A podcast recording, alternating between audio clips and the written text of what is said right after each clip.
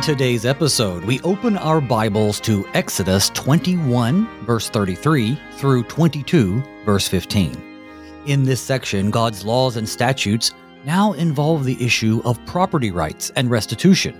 It shows that God is not only concerned about the spiritual welfare of his people, but how they deal with one another. These verses are also important for demonstrating that while all things are from God, having possessions and the concept of private property is not foreign to the Bible.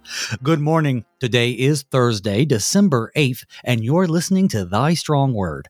This is the program where every weekday morning we explore the Holy Scriptures through which God bespeaks us righteous and nourishes our faith. I'm your host, Pastor Phil Booe of St. John Lutheran Church in Luverne, Minnesota. Before we begin, I'd like to thank our underwriter, the Lutheran Heritage Foundation. Learn more about their translating and publishing work at lhfmissions.org. Well, folks, join me this morning uh, and welcoming our guest. He's going to help us better understand our text, and this is the Reverend Stephen Tice, pastor of Emmanuel Lutheran Church in New Wells, Missouri.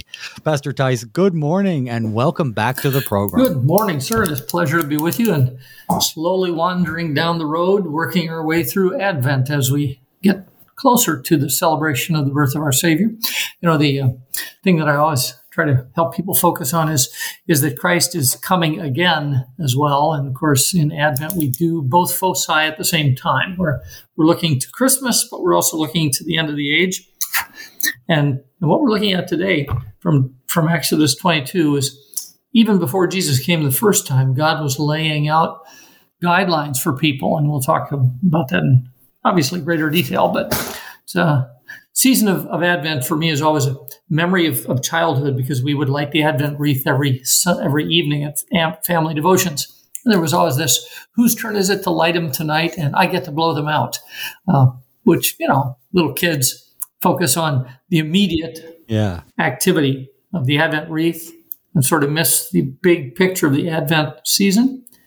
But as, as an adult, I recognize that it prepared me to really focus on waiting for the big day. And that's important for us as Christians, as adults, too. Yeah, I love the dual nature of Advent. As you said, we look forward to the end of time, we look backward toward when Christ first came, and of course, Christ continues to come to us in the Word and sacrament. So there is a continual coming that we get to celebrate all year long, but especially right now during Advent. Yeah, so it's December 8th. It won't be long before Christmas will take over Of course, for the world, Christmas has already taken over, right? But for us Christians who properly wait, we get to then celebrate it kind of by ourselves. While the rest of the world has moved on, we get to celebrate Christmas uh, all to ourselves. Yes, and, and I think this uh, the song "The Twelve Days of Christmas" that many people associate with the Christmas season is one of those actual foci. Focuses back to the fact that the church for years has celebrated Christmas days one through twelve culminating in Epiphany. So we we can and do still celebrate Christmas after the rest of the world takes down all the decorations and starts putting up the uh, Valentine stuff on December 25th in the afternoon. oh well. Yes. Well, I tell you what, we do have a lot to cover today, but let's go ahead and start off by with some prayer, if you'll lead us in Certainly. that, please. In the name of the Father and of the Son and of the Holy Spirit, good and gracious God, you have revealed yourself to us as, as one God and yet three persons. Beyond our comprehension, beyond our ability even to describe, we can only proclaim it. And as we do that, we remember that when you came to Moses, you called him to be one who would shepherd your people, to lead them out in a time of great distress when they cried to you. Around the world, your people are also in great distress at different times and different places. You have sent us the great good shepherd, that true high priest Jesus, who redeems us from death and gives us life. We ask that you continue to send your spirit upon us, your people, and on pastors, especially in the Advent season where life becomes hectic and people easily become distracted by the, the routines and the preparation for the Christmas observance as a social or family event. Help us to be able to refresh people and help them slow down and listen to your word and point them to the gift of the Savior who came to lead us into the land of promise, where we will be your people and live in your house forever. Until Jesus comes again, give healing and strength to those in need, patience and joy to those who proclaim the good news that our Savior comes. In Jesus' name we pray. Amen. Amen. Well, brother, uh, before we read our text for today, is how would you like to set the stage? Because we're right here in this section of disjointed. Uh, in some ways, they're they're connected by themes a little bit, but this disjointed giving of statutes and laws. We just dealt with things like slavery. Uh, we dealt with things like the death penalty. Uh, now we're into property rights, and we're going to come back. It, give us give us an understanding of kind of where this section fits in overall. Certainly, what what's going on here? You and I forget this because we stand centuries, millennia down the road from this. The Israelites have never had a land. Abraham, Isaac, and Jacob were nomads. They didn't own anything but a burial site. They had flocks and herds. They had livestock and they lived in tents until Joseph became a, a, leader in Egypt. Then they moved down there, but they still lived out in the Nile Delta, land of Goshen, and they kept their herds and flocks there in the agricultural zone. And then they became slaves. So they've never governed themselves as a nation. They've never had a legal system during their lifetime other than the Egyptian legal system imposed on them. So what God is doing for them is he is preparing them while they're in the wilderness for the life that is to come when they enter the land of Canaan. Now, some of these things, the particularly the, sh- the sheep, the, the oxen, the, the, the flocks and herds, that'll apply in the wilderness too because there they have these things. When it comes to the vineyards and the and the produce from the ground, that, that's not wilderness stuff. That's this is for decades down the road. And God is actually saying, I'm giving you rules now that you won't use for another 30, 40 years, but you need to have them so that when you get where I'm taking you, you know how to deal with it. And this is another way of God saying, I am faithful. You can trust me. You may not see it now, but I'm giving you the rules ahead of time so that by the time you enter the land of promise, everybody will know, and to be blunt, no one will be without excuse about how you deal with these things when they come up. And I think we overlook the fact that this is decades down the road to the people he's talking to. Yeah, I think that is an extremely good point and, and one that really hasn't come to the surface yet in our discussion of these issues. And you're right, you know, being so far removed, I don't think often about the reality that they are a, a nomadic people. I mean, naturally, we think about the traveling through the wilderness and the wandering that God's taking them through as He's bringing them to the promised land.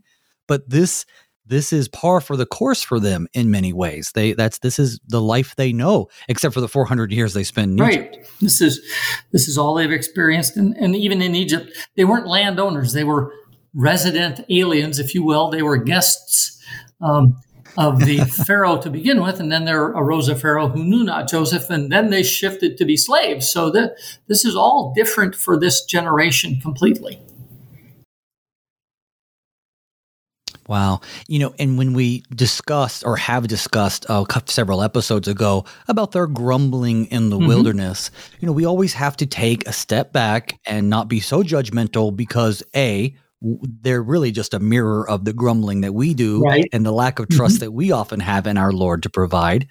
But as you point out, this is new to them. I mean, yeah, they're dramatic, like where are the flesh pots of Egypt? But at the same time, this is really new and and you know, even though you're a slave, you were taken care of to a certain extent. And so to just have this dramatic shift in the way that they live is well it's it's literally paradigm shift. It's it's life altering and so it makes sense that god's going to give them these rules and regulations on how to deal with each other because they've never had to worry about that before. Yeah this is again new experience new situation. And god god is providing for them the awareness that he knows what their situation will be and even as they're in the wilderness what their situation is. But these these rules are, are aimed down the road long term and the, the the clear indication is that each person is responsible for something god gives them and god does not authorize us to change that on our own whim. It has to be handled according to proper procedures. And i'll use the word legal legal process, but even more specifically, responsible to others for how we behave. And that's tied up in these rules. I'll tell you what, why don't we head into some of these rules and laws and regulations? Now, ordinarily, when we're dealing with narratives, I like to read, you know, large chunks of the text at a time so that we can get an overall context. Because they're a little bit disjointed, I think I'm just going to try to read section by section, little smaller sections, if that's all right with you. And, and we're going to go ahead and begin with verses uh, 33 through, let's just say 33 and 34, the first two. Okay. Here we go. When a man opens a pit, or when a man digs a pit and does not cover it, and an ox or a donkey falls into it, the owner of the pit shall make restoration. He shall give money to its owner, and the dead beast shall be his. Now, it goes on to talk about beast a little bit more, but let's just stop there. Take that really small section. And it, it seems interesting that, you know, God is, is kind of in the, in the minutia here. This is a very specific situation, and yet we find it here in Scripture. Well, there, there are a couple of things going on here. Where I live, we have a, a goodly number of, of, sinkholes. We live in a, a, land formation that's called karst, K A R S T, which means uh, the, the ground's surface is underlain with limestone layers. And those will wash out and erode out if the water table changes or something might come in a heavy downpour and wash away some some limestone uh, sandstone subsurface it'll collapse now those are naturally occurring things and you know you know where they are sometimes ahead of time but i remember several years ago down in florida one opened up and part of a street fell in. Cars were there. But what we're talking about here is a pit that's either known to be a pit or a man digs a new one. Now if you're out in the desert with several hundred thousand people, one of the things you're going to do is dig a pit latrine, or to put in other words, uh, a rude outhouse. And when you do that, you're, you're doing it for the purpose of sanitation. Now, once they enter the land of Canaan, those pits won't be the same thing anymore. They might be storage pits. It could be an old cistern, a variety of different things that either you opened up an existing one to make use of it, or you dug a new one. Either way, it's a deliberate effort and, and plan to make a, an opening in the ground, and you know you're making the opening. It's not like you accidentally left the door open, you dug a hole, or you opened what's already there. And so the, the, the deliberate planning ahead, uh, we use the, the word um, negligence in our legal system. And that's what's implied here. By not covering the pit after you dug it or when you opened it up again for use when you previously had dug it. You're being negligent and you, you become responsible to others for being irresponsible. And what's going on is a very simple reality that a person who digs the pit's the one who knows where it is. They're the one that has to make sure it's either marked or covered. Uh, I know we have occasionally along our county roads places where the, the uh, side of the road starts to erode and wash out. The landowner is not responsible for those roads, the county is. But what we as landowners do is we put up uh, stakes with either red flags or reflective, um, plastic reflective discs on them so people driving along know where the hole is. And, and if we don't mark them for each other, people will literally fall off the road. So this is the kind of thing where God's saying you are accountable to be careful for one another. Love your neighbors yourself. You know, the, the passage in, in mm. Romans that love, love does no wrong to a neighbor. This, this is really part of that. This is just part of keeping the second commandment. And in doing so, God's being very specific to say, the guy who does the digging is the one who has to make sure others are safe. And that, that's, that's just good. I'll use the word common sense, but it's also an, a positive statement of of God's way of loving your neighbor. And it's like Luther's um, explanations to the commandments. We should fear and love God so that we don't do X, but we do Y. And here the statement is when you do this digging, don't let it become a harm to others. Love your neighbors yourself and mark that pit and cover it up. So the, the first one deals with this need to care for other people. Well, what stands out to me, though, too, in addition to the, you know, avoid negligence, that sort of thing, it says that the owner of the pit shall make restoration, which makes sense. he shall give money to its owner, which makes sense. But then the dead beast shall be his. So the, in this restoration, it's almost like the the compulsion is that God says you now have to buy this animal from the person. Whereas perhaps in our system, it would be like, well, I want to keep my dead animal. I also want to sue you for your negligence. And also, I have some pain and suffering, et cetera, et cetera, et cetera. It seems like God's system is a lot more equitable between the two parties. I think, I think you've hit on the key issue here. God is saying, this is not for you to get ahead. This is for you guys to stay in the condition that I've placed you. When they enter the land of Canaan and the land is divided and they're told not to move the land markers, it's because God gave the land to start with.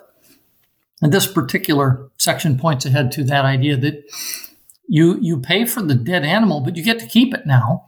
The person you're paying has the money. They can go out and buy another one if they want. And you, well, you now have, have a hide you can process or meat you can deal with. So you you lost the cash, but you got some value, and maybe you learned a lesson. But again, like you point out, God is is in today's keeping it even. today's legal language. You know, we talk about being made whole. Yeah. Well, you know what? Let's go on because we still have some of this negligence idea in the next couple of verses. When one man's ox butts another's so that it dies, then they shall sell the live ox and share its price, and the dead beast they shall also share. Or if it is known that the ox has been accustomed to gore in the past, and its owner has not kept it in, he shall repay ox for ox, and the dead beast shall be his. So again, very similar situation, isn't it, mm-hmm. Pastor? A little bit of more nuance. Well, this one has the idea that animals acting like animals you're just accountable to repair, replace what was destroyed. And if it's purely accidental, you know, you, you just, you share the live ox by selling it. Now you got the cash and then you split the animal up. You both lost something in that an animal died, but you both get something because it's just accident. That's the way animals are. My wife and I own two dogs. Now, our dogs are very gentle and friendly. They will jump up on people to lick them if they can and knock them over. So we're, we're responsible for not letting that happen. But if you have a dog, for instance, that's known to attack and you don't restrain it, you get criminal charges brought against you. That's sort of the same thing here. If it's known the ox has been accustomed to gore and the owner hasn't kept it in its place, then he gives a live ox and gets the dead one. He still gets an ox, but his ox has only one real function. And it's you're accountable, I am accountable, you and I need to be responsible. And again, it's God keeping a balance so that one person doesn't come out really benefited and the other one severely impaired, but you still have the accountability factor. I think, again, like I said, they were slaves in, in Egypt for hundreds of years. We don't know how many. And, and now they're, they're going out in the wilderness where they will have livestock again. So during that time in the, in the wilderness, if you're if you got an ox that gores and you haven't restrained it, it's going to damage perhaps more than just other oxen. It could damage the tents. It could destroy people's property. It could hurt other people. And this is again God saying, I've placed an order in the world and sin broke the order. You can't stop all of that, but what you can stop, you're accountable to stop. And this puts us back in that category as I said before, loving one another, but also being part of God's design and plan to keep the world operating correctly. All the way back to Genesis, where he says, have authority over the earth, subdue it. Well, if you've got a, an ox that's been known to gore, you subdue it. You don't let the ox do whatever it wants. If you don't know what it's going to do, because it's just the first time it's ever happened, because it's an animal and, you know, it reacted well okay now let's let's get everybody evenly compensated but if if you knew and didn't do anything you don't get the same level of response the other person got you get something but you didn't do your job so far the the regulations that God has put forth has dealt with uh, equity and um, making everybody whole in terms of you know keeping them where they have been put, as you pointed out. Uh, issues also the possibility of a penal punishment, and that's what we see in the next four verses, uh, starting with chapter twenty-two, verses one through four. If a man steals an ox or a sheep and kills it or sells it, he shall repay five oxen for an ox and four sheep for a sheep. If a thief is found breaking in and is struck so that he dies, there shall be no blood guilt for him. But if the sun has risen on him, there shall be blood guilt for him. He shall surely pay. If he has nothing, then he shall be sold for his theft. If the stolen beast is found alive in his possession, whether it is an ox or a donkey or a sheep, he shall pay double. So in these cases, we see that there is a, penalty to to doing something on purpose that's wrong, not just a more and more than just negligence. Yeah, and and as again, it goes back to. Uh, I'm reminded of the book of Deuteronomy when I read these words, where God clearly says, "I am the one giving you these things. I am the one that determines you'll have this plot of land, you'll live here. I continually bless you with these multiple gifts. Be sure you treat them as gifts from me and then share them with others." And what's going on here is if a person is stealing what they're saying is God's made a mistake. I'll correct the mistake. I'll take away what God gave. And so the punitive part of it, repay. If he kills it or sells it, repay five for five oxen for an ox or four sheep for a sheep. You've interfered with a person's livelihood, perhaps their job.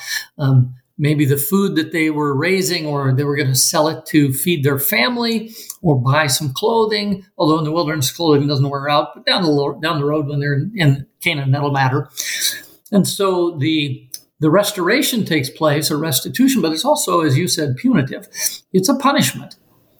And I think we need to remember that that it's not it's not revenge, it's punishment. You did evil, God punishes evil so that we learn not to do it again. And, you know, sometimes without wandering too far into the weeds here, our legal system gets wrapped up in misunderstanding that discipline includes punishment. And punishment is not always revenge or exacting a price because you're mad at someone. If you're mad at someone, it's really not it's really not discipline that's de- meted out. But when you're simply doing what's proper to train or teach them, it's good. I think it's it's very, very important to, to look at if this person breaks in and struck down so that he, dies at nighttime, you couldn't tell. Maybe they were coming to, to kill you. And so self defense theory is one of our current issues in, in legal uh, discussion in the United States. When a person feels threatened that their life is in danger, they are authorized to use deadly force to protect themselves. That's really implied here, at least. It's dark outside, it's nighttime, you can't see. Remember, no electric lights. If you extinguish the lamp before you went to bed, there's nothing to light up quickly. It's not like you flick a switch and you can see. So if you if you kill the person in the nighttime, there's no blood guilt because you didn't know. But then that very key next phrase, if it happened in the daylight, if the sun has risen and you killed somebody breaking in who was a thief, then you have blood guilt. Now you are accountable for that man being dead. And I think it's um, it's key to understand here that God God says life matters. Uh, chapter 21 dealt with that uh, in in detail, and later on, chapter 22, it'll come back up again. But but the whole idea that you you have a life that has to be accounted for, and the accounting was we didn't know any better, therefore we are not accountable for the death brought on by this person's misdeed. But if it's daylight, then you're accountable because you do know better. And if if the person kills during daylight, even the guy's a thief, you want blood guilt, whatever the blood guilt is. And it can be determined by the family, it can be set by the judge down the road in the land of Israel later. Or if the person has no money, he himself is sold into slavery and payment is made to the family. Now, notice this comes after the section that in chapter 21 talked about slavery, how slavery is determined. Now that slavery has been established, it can actually be implied as an imposed punishment. Until God regulated slavery, the punishment wasn't available, but now it is. And then the thing that's interesting to me if if the animal he stole is found alive in his possession, ox or sheep or donkey, he just pays double. He, there's still a punitive issue here. There's still a punishment. But the punishment's reduced because the animal that was taken was alive. So you're just paid you're giving back what you take, and then you're punished by providing another one of the same thing. Totally different from if it's already dead. Now, you, now you're five times payment for an ox, four for a sheep. But if it's brought back alive, just a double payment. And, and so there's a clear indication that you destroying something removes it from the cap the category of human correction is possible. If you haven't destroyed it, the correction of returning it's possible and there's still punishment, but but you've uh, for lack of a better label, you've avoided the harsher penalty because you didn't destroy something that wasn't yours; you merely took it. So there's there's a level at which um, the irrevocable nature of destroying something or selling it to someone else and it's gone brings a harsher penalty because you exercised another level of violation of, of authority by engaging in selling or killing. That's only allowed to an owner. Taking it's bad enough. And then acting as if you are the owner, that brings greater punishment. And I'm thinking of things that happen in our country today when you talk about uh, financial fraud. We recently heard about the collapse of one of the crypto funds and the, the fraud involved there that was deliberate and intentional, which is a little bit different than, you know, you had a computer glitch and you hit the wrong key and suddenly everything blows up. Uh, in, in a processor, this is you deliberately did it. Here's the same thing. You deliberately took it and then sold it or killed it, knowing it wasn't yours. If you took it and it's still alive, your motive was to have something rather than to get it for yourself permanently. What were you going to do with it? We don't know. Give it back and pay a penalty of an extra animal. So I think there's at least an indication here that God says, I see grades of violation of my created order in the killing of an animal or selling it to someone else. Now you don't control it anymore. As long as it's still in your control, the violation level is real, but it's not as extensive. Now, that's my personal statement. That's not a scriptural statement. But the penalty, the penalty implied says it is handled in a way that says the severity is less. But that's again me interpreting what's. Well, this is where I believe that the two this is where I believe that we have these two kinds of righteousness really comes in handy for understanding sins, say sins against one another versus our sins against God. Our sins against God, of course, being all equally deserving of damnation. For instance, Jesus talks about how you know uh, being angry with your brother without cause in your heart is is, is as bad as murdering him. So in both cases, the commandment has been broken. Uh, so before God, they're equal. But of course, your brother would much rather you just be mad at him than murder him. so we see these different levels, and God's laws here take that into account. Uh, one thing that I think is interesting also that really stands out, especially in today's environment, is this idea that uh, the thief must pay the victim this predetermined amount or he'll be sold into slavery. And you mentioned the, the slavery and we see back in chapter 21, verse 2, how a, a Hebrew slave is treated differently. Here's one thing I would, uh, I guess, cause or want people to think about if they were to take exception to this, if they were to say, well, this seems so awful in, in contrast to the way we uh, condemn slavery today. Well, God, first of all, as we talked about uh, last time, He's not saying that slavery is a, a venerable practice. He's dealing with people who live in a real world with with real activities. On the other hand, my my first degree, my my bachelor's degree is in criminal justice, so I have a little bit of a background in this. Um, think about the penal system that we have today, the corrections system, as it's now called, because we want to focus on correcting people as opposed to punishing them. Is that not really the same thing that's going on here? You're taking someone, you're removing from them their freedom, and they have to do something in which to make up for it, which used to be the case. Prisoners would often be used to restore things or bring things positive back into society, whether it was through uh, through work, you know, making license plates, breaking up rocks on the road. They were doing something that society needed, and they were being forced to by the state.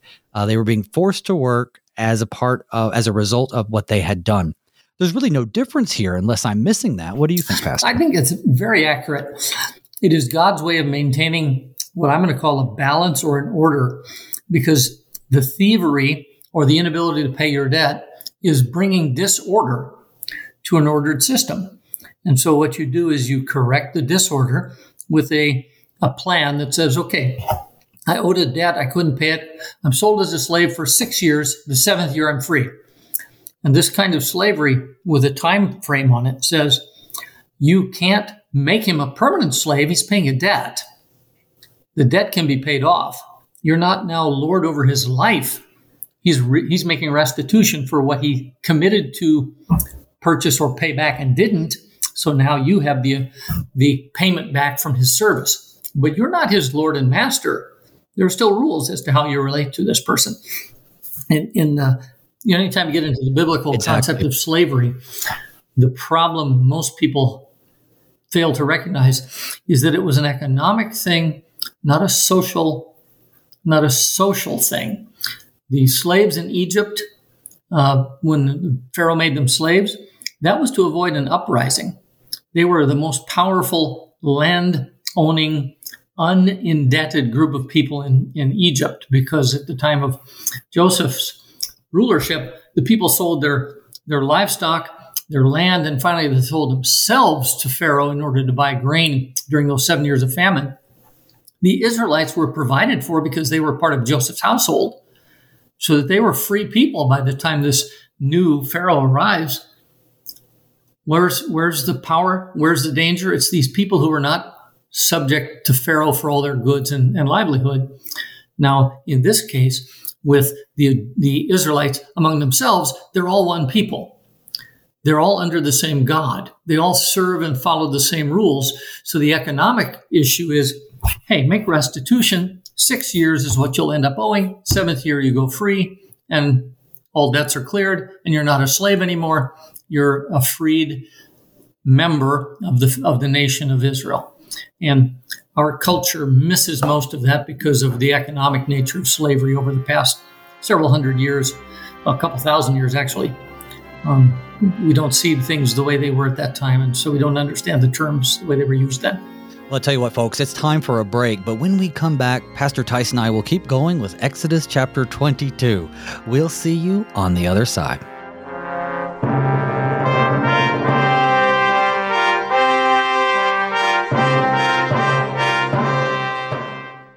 On America's college campuses, doors are open to sharing the good news of Jesus Christ. The number of international students studying at American schools has more than quadrupled over the past decade. For many of these young men and women, it's their first time living in a free society where they can ask questions about Christianity. You can help answer their questions. Go to lhfmissions.org and partner with the Lutheran Heritage Foundation to translate good Lutheran books into languages these students can read and understand.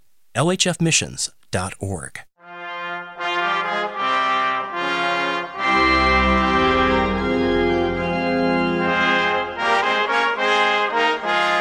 Welcome back to Thy Strong Word. I'm your host, Pastor Phil Booe. With me today is the Reverend Stephen Tice, pastor of Emmanuel Lutheran Church in New Wells, Missouri. Before we dive back into the text, I want to remind you that if you have any questions or comments about today's show, feel free to direct them to me at pastorbooe at gmail.com. That's P A S T O R B O O E at gmail.com.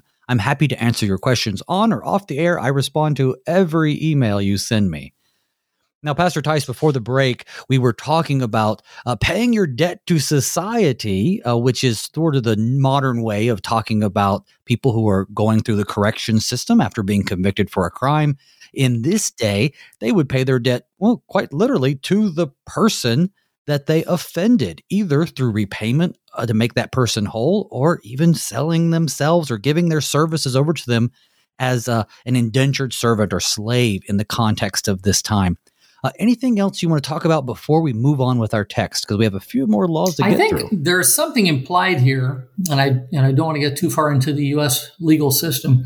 There's something implied here that I think we we would benefit from, and that's if we insisted that in our society, when a criminal offense occurs, that restitution be part of the applied uh, response so that the person, rather than being incarcerated, becoming a burden to society as a whole, and in some cases taught how to be even worse than they were before, they would still have freedoms but responsibility to make restitution. And in the process, they get a better image of themselves as a contributing part of the solution rather than a victim of injustice that may really exist inside a, a correctional facility that, you know, bluntly, I've never been a resident. I've visited in them. I've never been a resident. I'm sure that things happen there are, are reprehensible. I'm sure of that. If we could avoid that by going to a restitution system, we'd benefit our society and the people who go through the legal system. Uh, you talk about about uh, prison reform being a topic in our communities. This is one way to approach it from a slightly different angle, which is says, don't put them in prison, put them to work, and and let that be the learning process, the the uh, correction, if you will. That's that's a thought I have, and I've had it for decades, by the way. So, well, oftentimes, you know, while restitution amounts, you know, in sentencing is given, of course, to the victims to make them whole or more whole, I should say. That person who committed the crime doesn't have the funds, as is indicated even here in the text, to uh, to pay that restitution, and uh, and likewise, oftentimes their their mere court fines will be way over the cost of restitution. And the concept of course is that they're paying back also the state.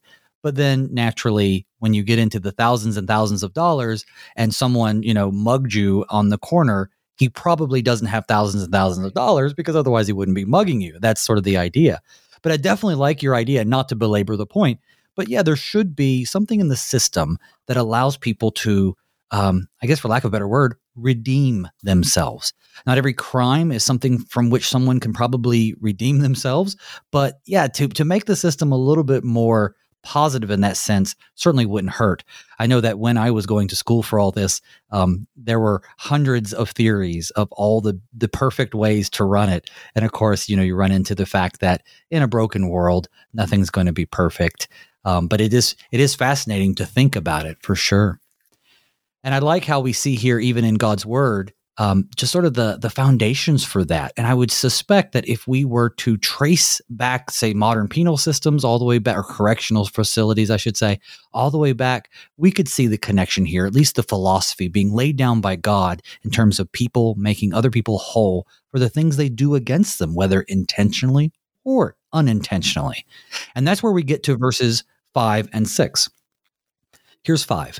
If a man causes a field or a vineyard to be grazed over, or lets his beast loose and it feeds in another man's field, he shall make restitution from the best in his own field and in his own vineyard. 6. If fire breaks out and catches in thorns so that the stacked grain or the standing grain or the field is consumed, he who started the fire shall make full restitution. So again, just more verses, more laws about restitution, but some specific instances, which I think in this manner, it's like case law, more than just laws that say, you know, if you harm somebody, you have to make restitution. You know, God gives us case law. He gives us an example of this is what it looks like. Yeah, and, and I think this is this is uh, meant to do two simple things, if I can make it that blunt. The first one is to say you're accountable for how you handle your property but how it affects other people is just as important. You have you have livestock, you have fires. You know the, this issue of who started the forest fires that that uh, have to be put out with public public funds and cost cause hundreds of thousands, if not millions of dollars worth of damage. You know, some of that we've heard of that in our country as well. Here, the, the, the simple point is even in the small case, if it, if it damages your neighbor's field or vineyard so that now his crop is damaged or, or his livelihood or maybe his family's food source, the way that works is he comes to your place and gets the best stuff out of your crops and your vineyard so that he isn't harmed and you still have whatever you've got that's not the best, but it's still there. So people can continue to function in the environment that God provides. And like I said earlier, they're not going to have any standing grain or vineyards in the wilderness. This is down the road in the land of promise. So it's it's again God saying you're going to be accountable for these things when you get there.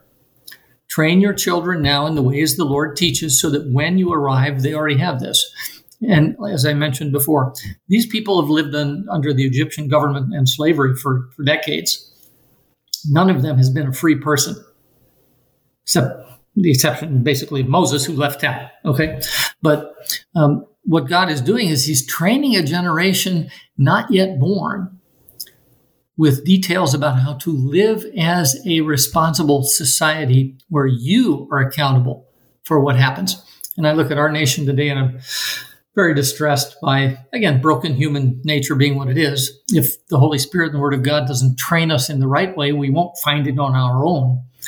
And what we see is a, a culture where people are looking to blame everyone else for what's gone wrong. Not so much that everyone's a victim, but that no one's accountable or responsible. And this section is blunt. If you did it by failure to look out for your neighbor's goods, you're accountable. I like how you've brought out for us the idea that God is looking to not only make people whole when they are harmed, but also, especially in those cases where the harm is unintentional, that that person isn't left destitute.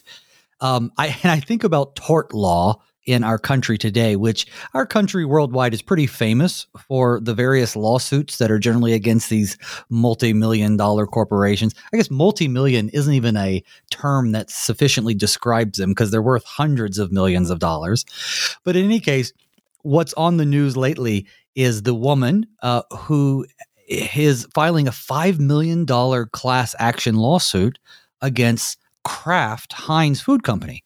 She's alleging that their product, Velveeta shells and cheese, takes longer than the three and a half minutes to cook than says on the packaging, and therefore that constitutes fraud. It's false and misleading, and therefore she wants a $5 million settlement.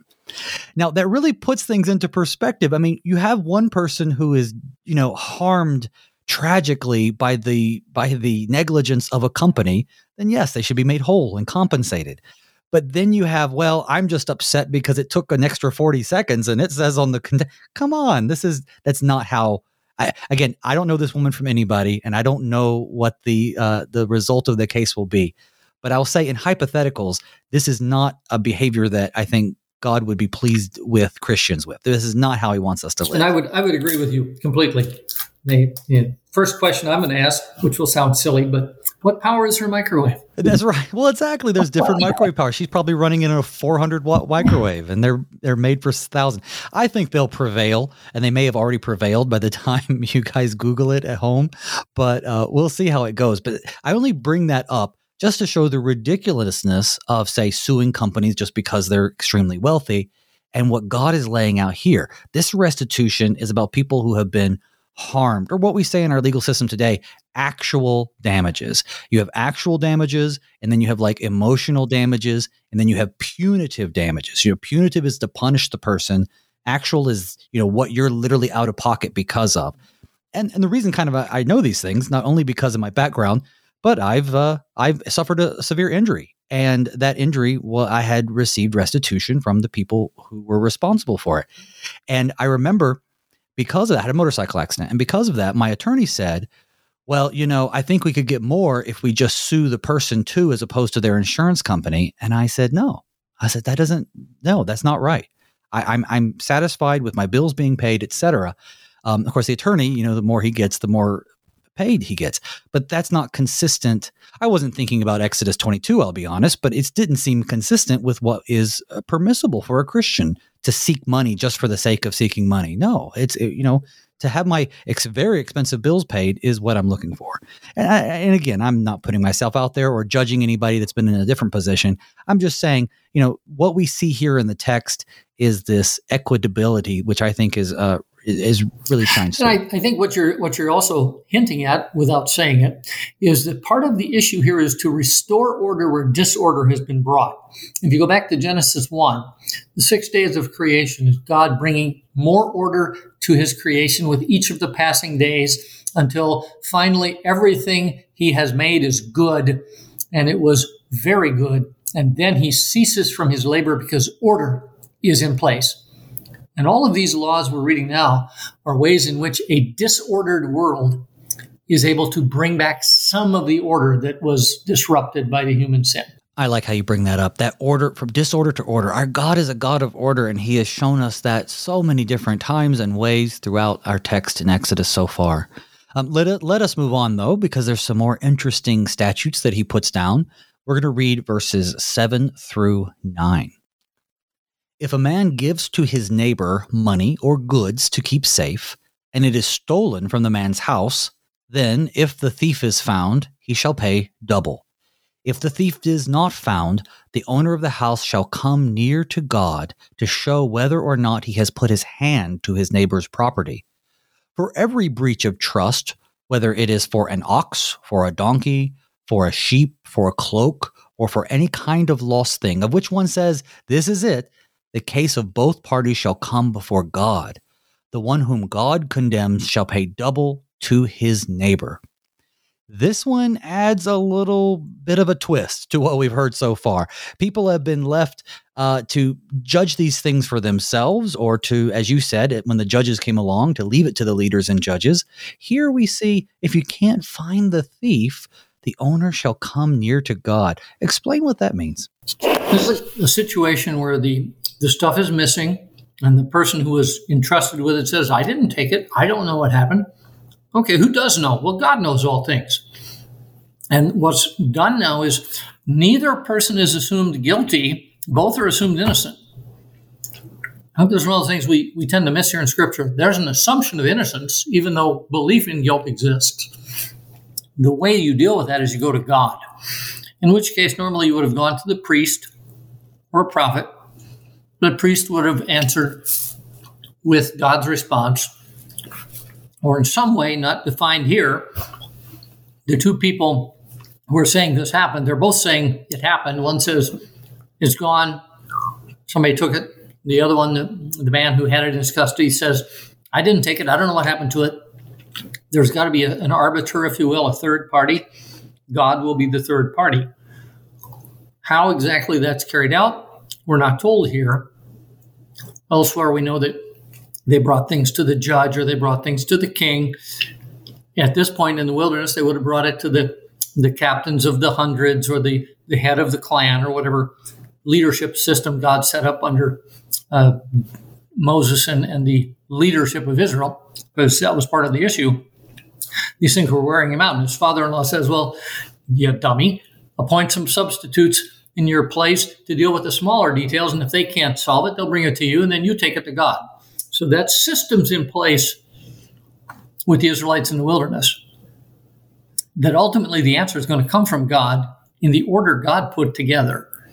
But here's the key there's an assumption of innocence on both parts because both claim to be innocent or both say something's wrong, we don't know what happened.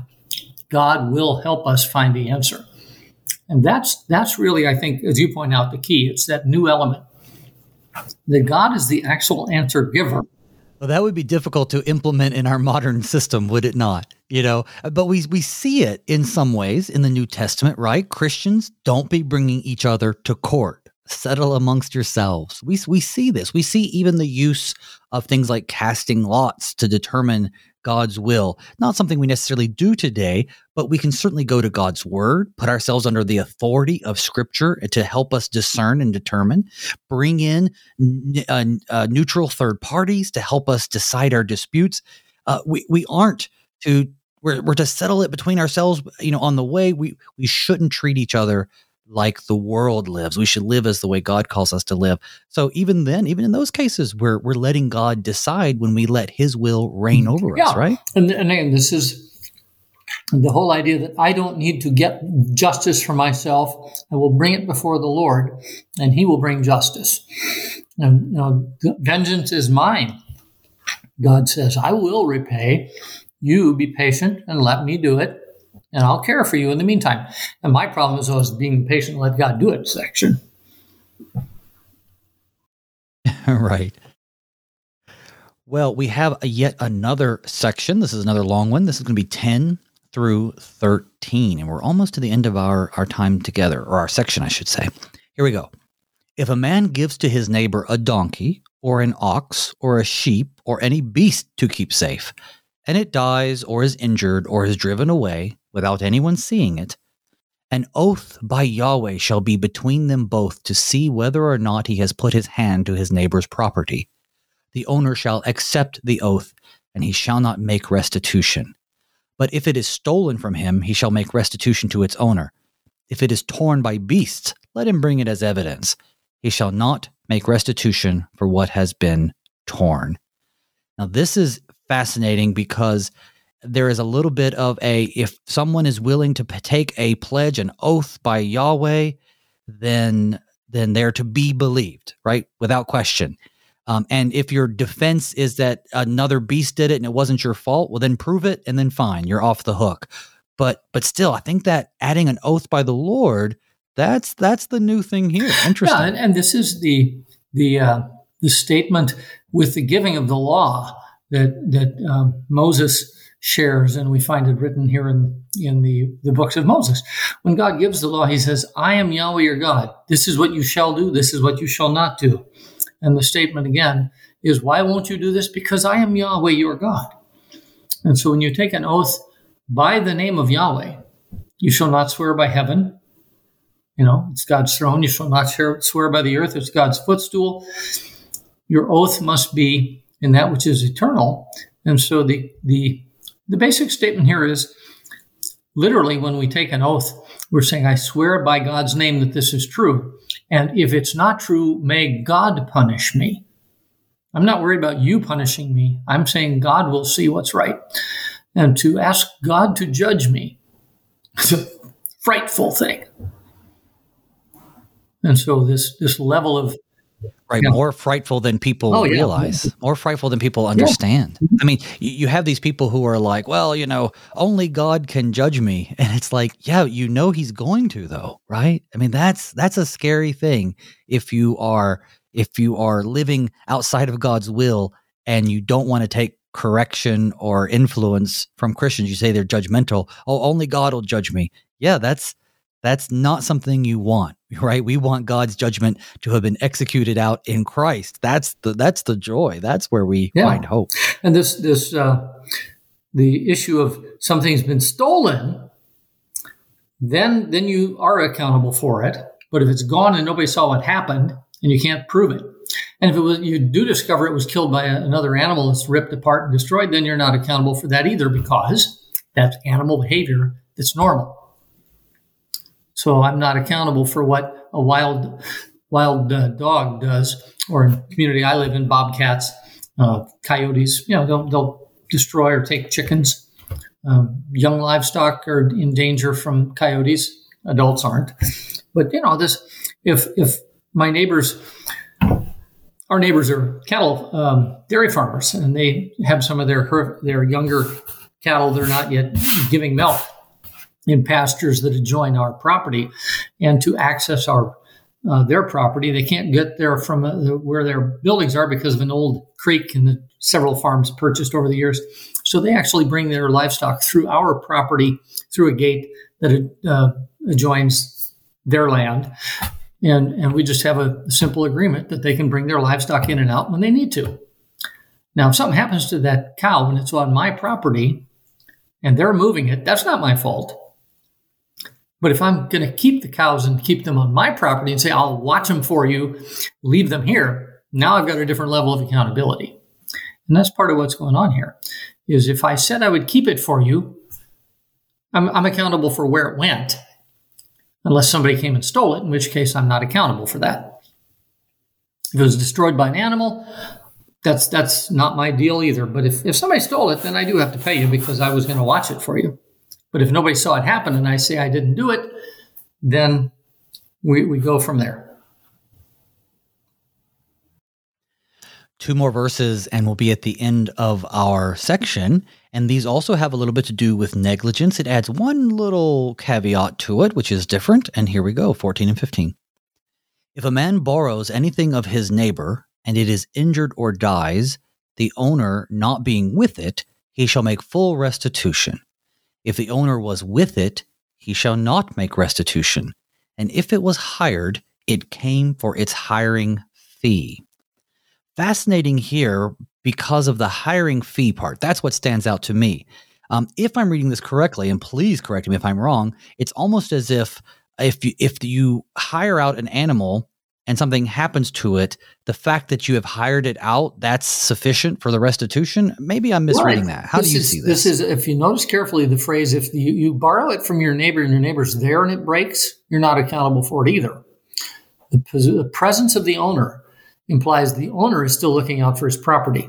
And the hiring it out says, I have, for a fee, said, I'm still accountable for this while you're using it. And if you are using it and it breaks and I rented it from you, well, then you already got the rental fee. I don't have to make restitution. You got rental fee. Uh, it's, it's basically, I'm going to say this in a kind of, of a suspicious way. If I know there's something faulty with this animal or this tool and I rent it out to somebody so that it breaks in their possession and now I can get it fully replaced at no cost, I'm deceitfully cheating somebody. This prevents that from happening. Mm. I guess in a modern sense, I was going to say in a modern sense, I would add this that you uh, you are taking hmm, think about like renting a car so if you rent a car obviously they have insurance on their cars and they have worked into the price of the hiring the risk that something on the car might be damaged and so in a more primitive way you know you are if if if it's so valuable to you then you need to work out that i'm willing to risk it being damaged for this fee. You do that beforehand, not after. And it also prevents fraud, as you described too. Yeah, it makes sense. I just think it's great when we look through these things, and there's so many connections to our modern day laws and legal systems as we've brought out, as you brought out. And that's not a mistake. This is part of the natural law that's written on our heart. It's a part of the philosophies where the laws of the Judeo and Christian tradition has been interwoven in Western society. So if these things sound familiar as the pastor and I have gone through them, folks, that's because they're they under they undergird the way our legal system is today because this is how God has designed life for us to be. And I think you've, you've highlighted something vitally important is to recognize that over the centuries, those who know the Word of God have seen that God knows enough about human nature that what He prepares deals with all eventualities. It doesn't deal with all specifics but it puts us in that you used the term case law earlier in that status where we can say this reflects how human nature is. How do we plan ahead to anticipate the challenges of human nature? Because all of us are fallen sinners. And if you and I talked about the righteousness of Christ, and you talked about two kinds of righteousness earlier, we stand before God through Christ alone, covered with the blood of the Lamb. In in our relationship with our neighbors, there it's it's under the laws that human beings put in place, but with this law of God written on our hearts. It's all is there. Everyone knows that right and wrong exist. We reach the standard of saying, here's how right and wrong will be administered. Let's do this in a way that keeps order in our society. And that again reflects the nature of the God who made us. And his desire is that he'll restore all things under Christ Jesus when he comes at the end of the age, back to our Advent theme. So then all order will be correctly in place. Until then, we proclaim forgiveness and peace in Christ because that brings us the hope of order in our own lives through God's grace and order for others by the proclamation of Christ. Excellent, wonderful. And thank you, brother, for bringing order to our discussion today of all of these different laws. I tell you what, we're at the end of our time. But we will be back tomorrow, folks. We're going to be continuing to talk about, well, more laws of God, this time dealing with the concept of social justice. Perhaps not social justice as it's defined today, but God's concern for his people and for upholding justice among them. Join us tomorrow for a lively discussion. Well, I'd like to thank my guest, the Reverend Stephen Tice, pastor of Emmanuel Lutheran Church in New Wells, Missouri. Thanks, Pastor, for being on the show. Thank you. God's blessings with you. Until then, may God's peace and blessings be with you all as we pray. Father, keep us in thy strong word. Bye.